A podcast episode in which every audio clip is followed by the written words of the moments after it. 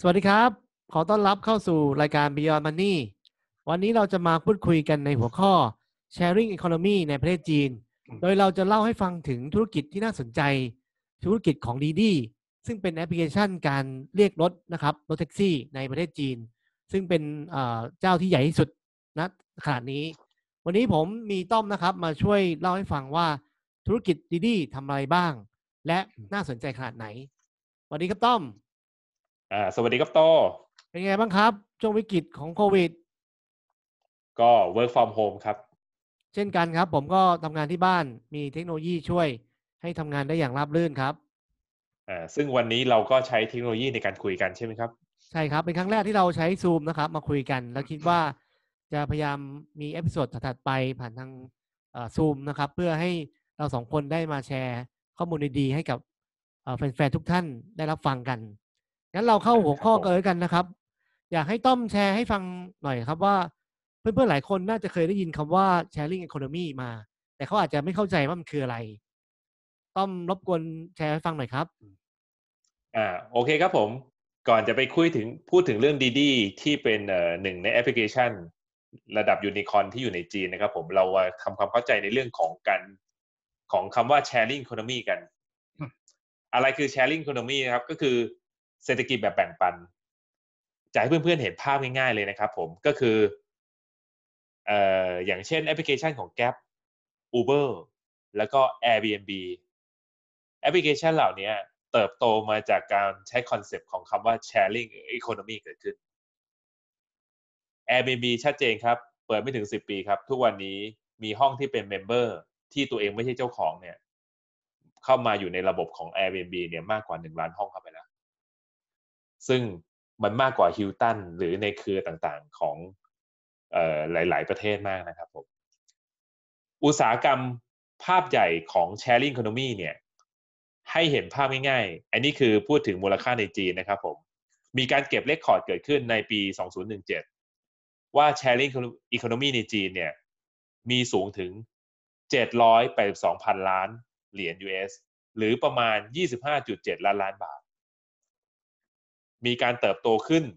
สูงที่สุดคือถึง 40%ของถัดถ้าเทียบกับปี 2016 นะครับผม และขณะเดียวกันมีการคาดการณ์กันว่าในปี 2018 หรือถัดๆไปเนี่ยอาจจะมีมูลค่าหรืออแตะที่ 1 ล้านล้านเหรียญ US หรือประมาณ 33 ล้านล้านบาท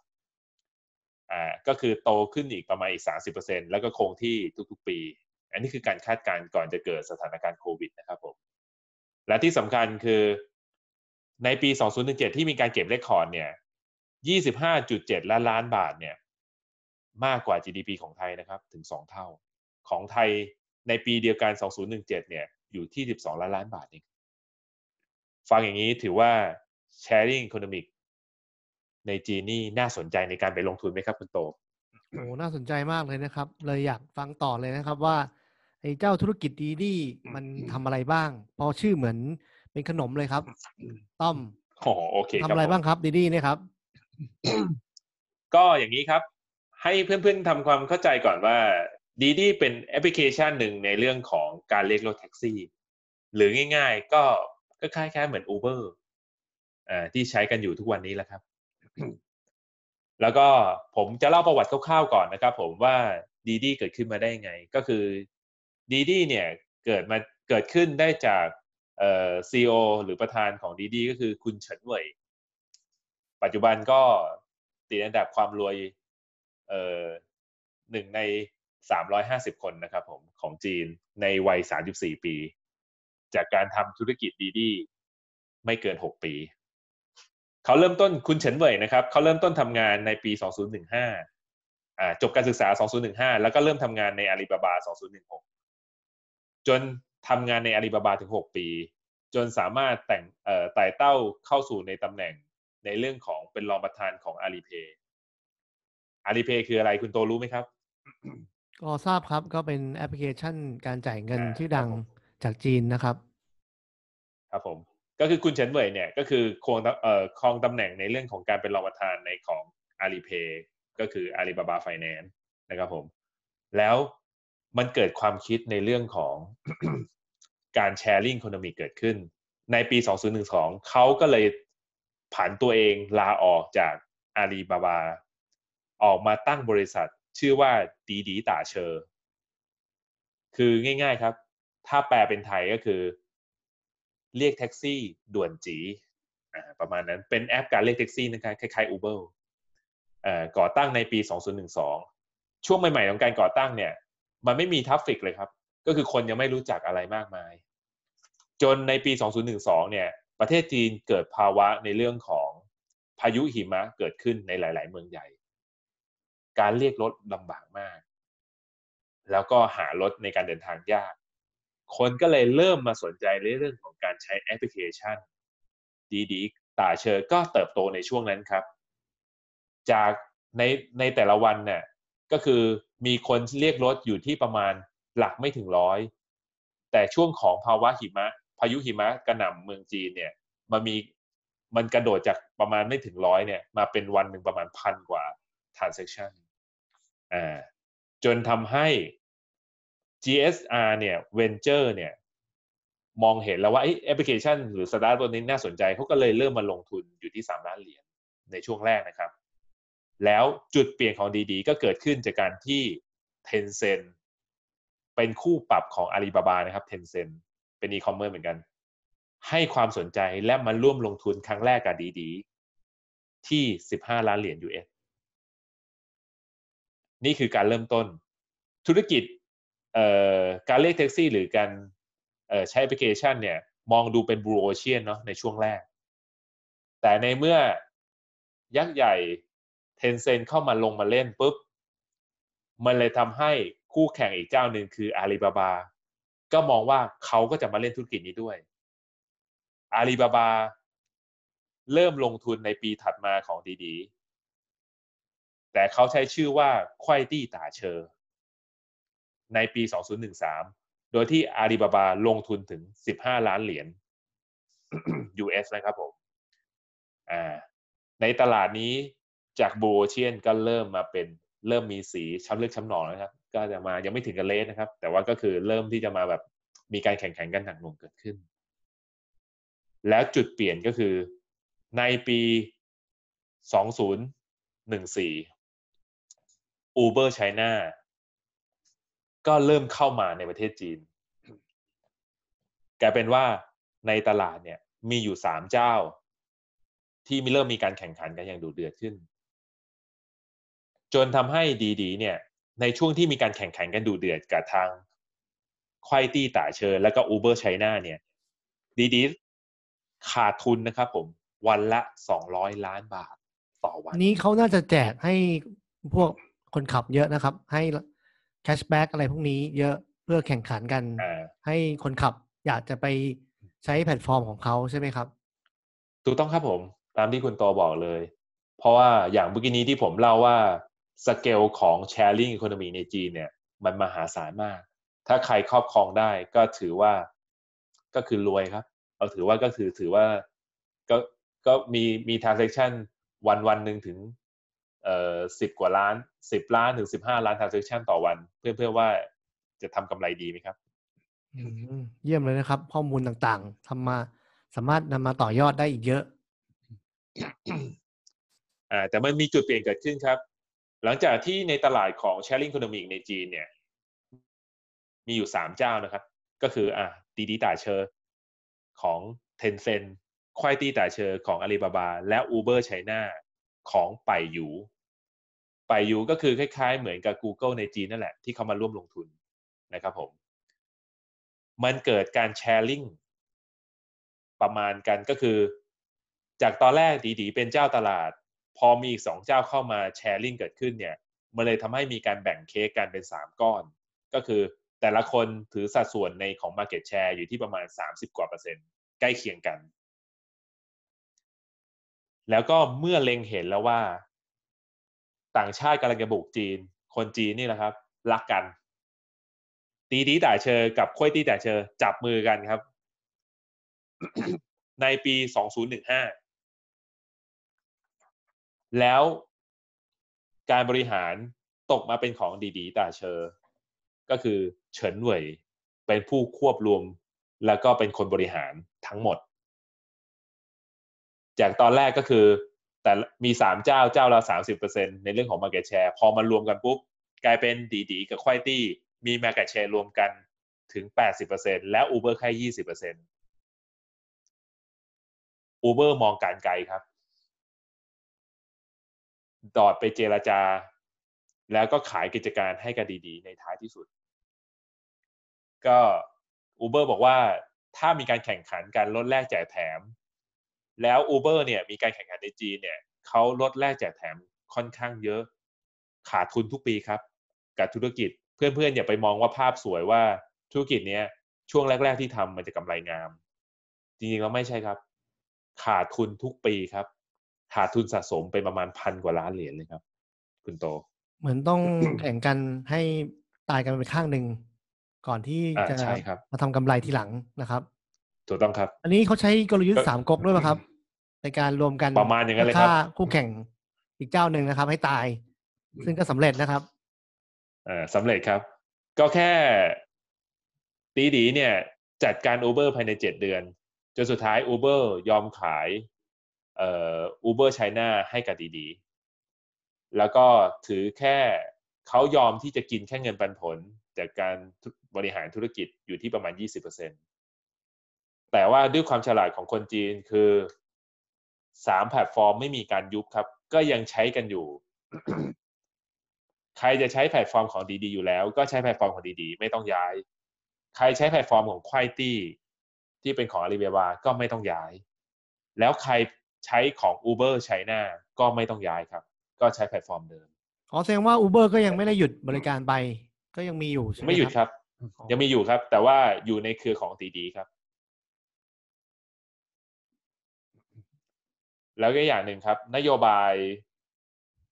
คือใครจะไปธุรกิจกับจีนนี่อันนี้ก็เป็นอีกหนึ่งบทเรียนนะ ผมก็เลยจะอธิบายภาพว่าดีดีต่ายเชอเนี่ย ก็คือ Tencent เนี่ยเป็นคนแบ็กอัพถูกไหมครับ Tencent เนี่ยเป็นเจ้าของ WeChat กับ QQ ในจีน ส่วนควายตี้ต่าเชอเนี่ยอาลีบาบาก็เป็นเป็นแบ็กให้อยู่ ก็ใช้ในเรื่องของ Alipay ในเรื่องของการจ่ายเงิน ส่วน Uber China เนี่ยเอ่อไปอยู่ก็คือคล้ายๆเหมือน Google นั่นแหละ ก็คือมีแมปในมือ กลยุทธ์ก็คือ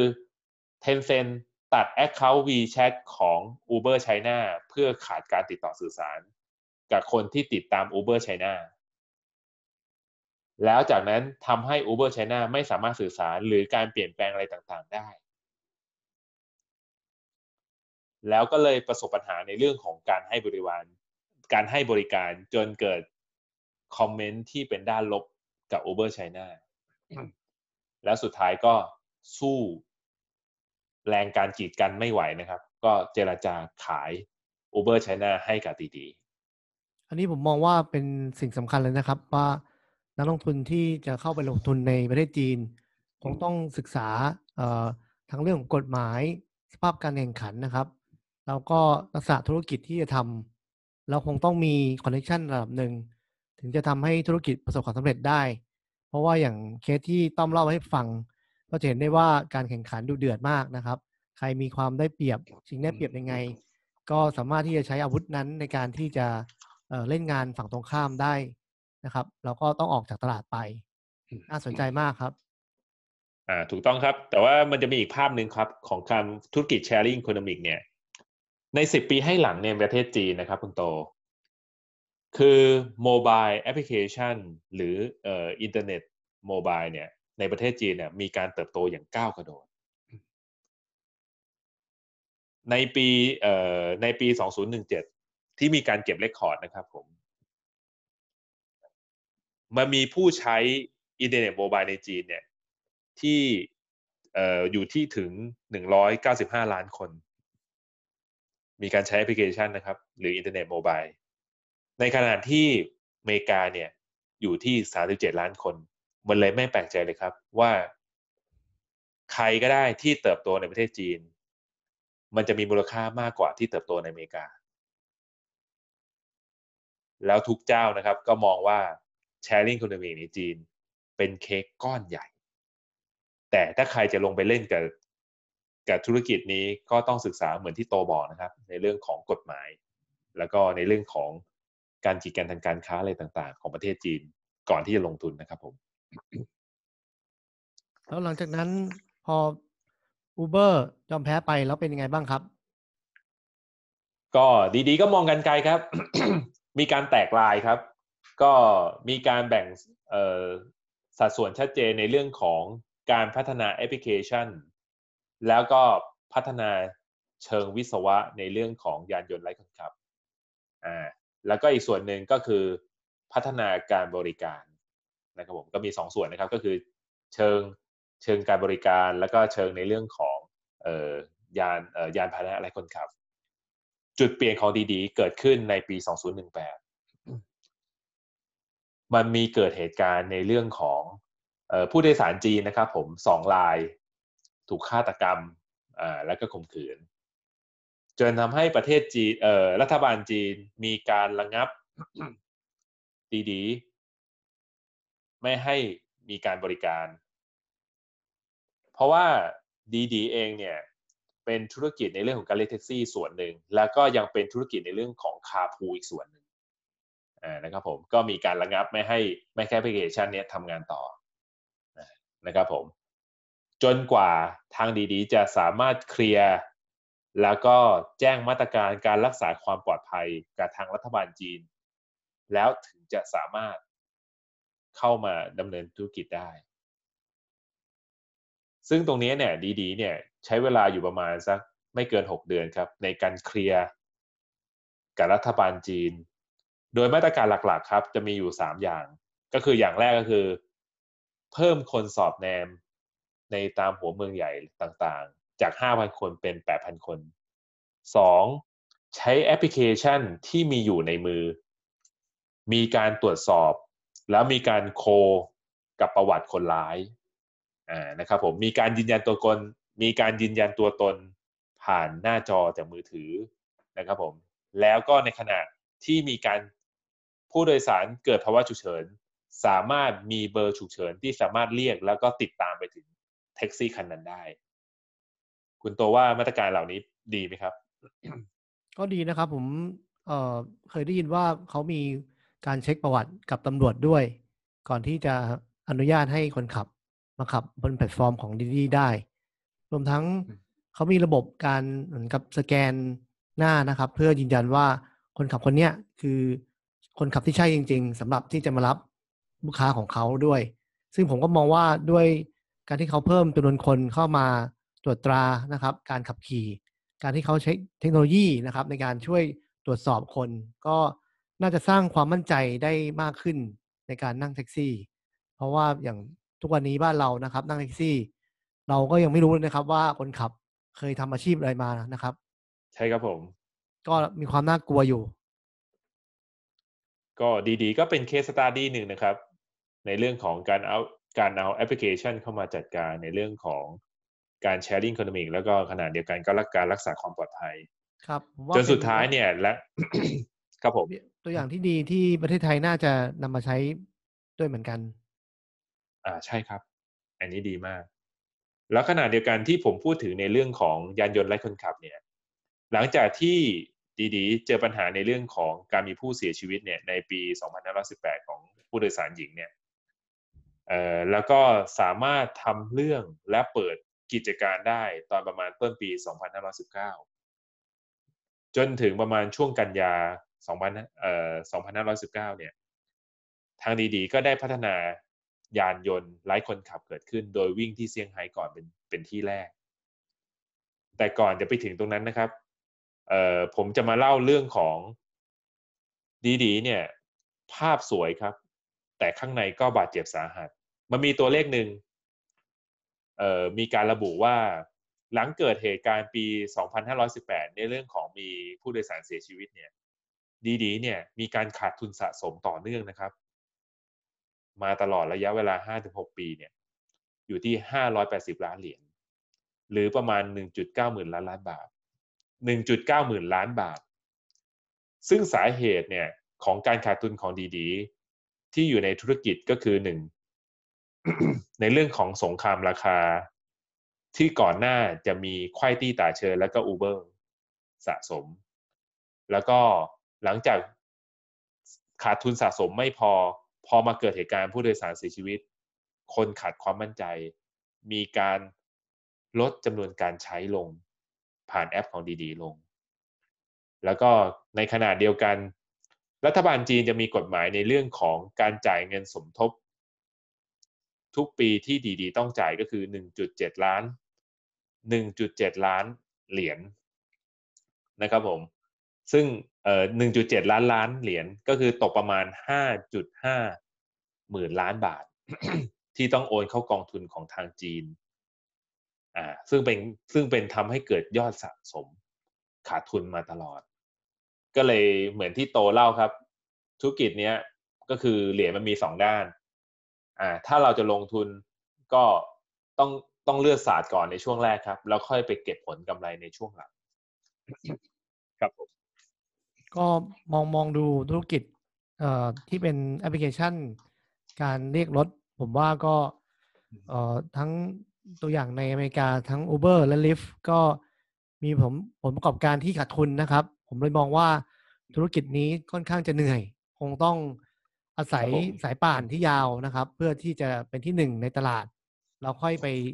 มีบริการต่อยอดจากตรงนั้นไป น่าจะเป็นแนวทางที่หลายๆ องค์กรทำก็ปัจจุบันนะครับ ก่อนจะเกิดปัญหาโควิด เนี่ยกองดีๆ เนี่ยก็ถูกประเมินเอ่อมูลค่าก่อนจะเกิดโควิด อยู่ที่ประมาณเอ่อสามหมื่นห้าพันล้านเหรียญ US นะครับผมมูลค่าของดีๆแล้วก็พอหลังเกิดโควิด เนี่ย มันก็เกิดปัญหาครับ มันเกิดคำว่า new normal ในประเทศจีนได้มั้ง คนเลิกไม่ไม่เดินทางครับ จากปกติเนี่ย คนที่เอ่อมี Account อยู่ในแพลตฟอร์มทั้งสามแพลตฟอร์มก่อนหน้านี้ผมเล่าเนี่ย ในการเรียกรถเนี่ยเขาจะรอผู้โดยสารคนใหม่ไม่เกินสิบนาที แต่ตอนช่วงโควิดครับ ก็ต้องรอถึงสองชั่วโมงครับ โดยเฉลี่ยกว่าจะมีผู้โดยสารหนึ่งคนเรียก จาก transaction ในแต่ละวันที่มีถึง 15 ล้านลาย ก็ลดลงต่ำกว่า 10 ล้านลาย นั่นก็แสดงให้เห็นครับว่า ผลกระทบของโรคระบาดของโควิดเนี่ยในจีนเนี่ยมันส่งทำมันส่งผลทำให้ดีๆกำลังขาดสภาพคล่องนะครับผมตรงนี้คุณต้อมมองไงครับว่าอนาคตของทางดีดีจะปรับตัวยังไง แล้วจะมีแนวทางในการเติบโตยังไงบ้าง โดยส่วนตัวผมนะครับ นี่คือความเห็นส่วนตัวนะครับ ผมว่าผมเห็นว่าทางดีดีเองก็ตอนนี้ก็พยายามจะพัฒนายานยนต์ไร้คนขับ โดยมีการนำร่องแล้วในประเทศเซี่ยงไฮ้ไอ้ตรงในในในเมืองเซี่ยงไฮ้นะครับ ผมก็เลยมองว่าในอนาคตเอง ถ้าโมเดลนี้สำเร็จจริง ก็อาจจะสามารถทำกำไรของดีดีกลับมาดีดีกลับมาได้นะครับ ผมในอนาคต แล้วส่วนในเรื่องของเอ่อถามว่าบริษัทยังน่าลงทุนไหม ผมก็ยังมองว่า sharing economic ในจีนเนี่ย มันค่อนข้างใหญ่ตราบใดที่คุณพยายามลดต้นทุนและสร้างความเชื่อมั่นให้กับนักลงทุน แล้วมีการพัฒนาการบริการ อย่างที่ดีดีทำอยู่ทุกวันนี้ ผมก็ยังมองว่าในระยะยาวดีดีก็ยังเป็นเจ้าตลาดในจีนอยู่ดี พอคำว่าเป็นเจ้าตลาดเนี่ย เงินที่จะไหลเข้ามา และในวันหนึ่งที่เศรษฐกิจกลับมาฟื้นตัว อาจจะต้องใช้เวลานะครับผมว่าเขาก็จะสามารถค่อยๆทำกำไรกับมันได้ครับมุมมองผมก็คิดว่าเนื่องจากเขาเป็นเจ้าใหญ่ที่สุดนะครับ ก็คงคิดว่าเขาคงต้องมีการเพิ่มธุรกิจใหม่ๆนะครับ เช่นการส่งของไปเอ่อเช่นอาหารหรือว่าพัสดุต่างๆ ไปที่บ้านคนนะครับครับ ก็เป็นแพลตฟอร์มหนึ่งซึ่งเขาสามารถที่จะให้บริการได้เลย ไม่ได้ยากนะครับ ในส่วนนี้แล้วคิดว่า การที่เขาเป็นเจ้าตลาดนะครับ ก็คงน่าจะสามารถทำกำไรได้ในอนาคตนะครับสำหรับทางดีดีครับ ก็คิดว่าวันนี้นะครับ น่าจะได้ข้อมูลได้ไอเดียธุรกิจนะครับ ที่เราคุยกันเป็นครั้งแรกของอธุรกิจของประเทศจีนนะครับ คิดว่าน่าจะเป็นข้อมูลที่ให้นักลงทุนเป็นประโยชน์ในการพิจารณาการตัดสินใจในการลงทุนในประเทศจีนนะครับ ก็วันนี้ถ้าชอบยังไงกดแชร์กดไลค์นะครับ แล้วก็คุณต้อมครับต้องกดอืม subscribe กดกระดิ่งด้วยใช่ไหมครับ อ่า ถูกต้องครับครับ ก็ติดตามบทความๆดีๆนะครับผม อ่าครับขอบคุณมากครัครับขอบบคุณมากครับ สวัสดีครับ ครับครับสวัสดีครับ สวัสดีครับ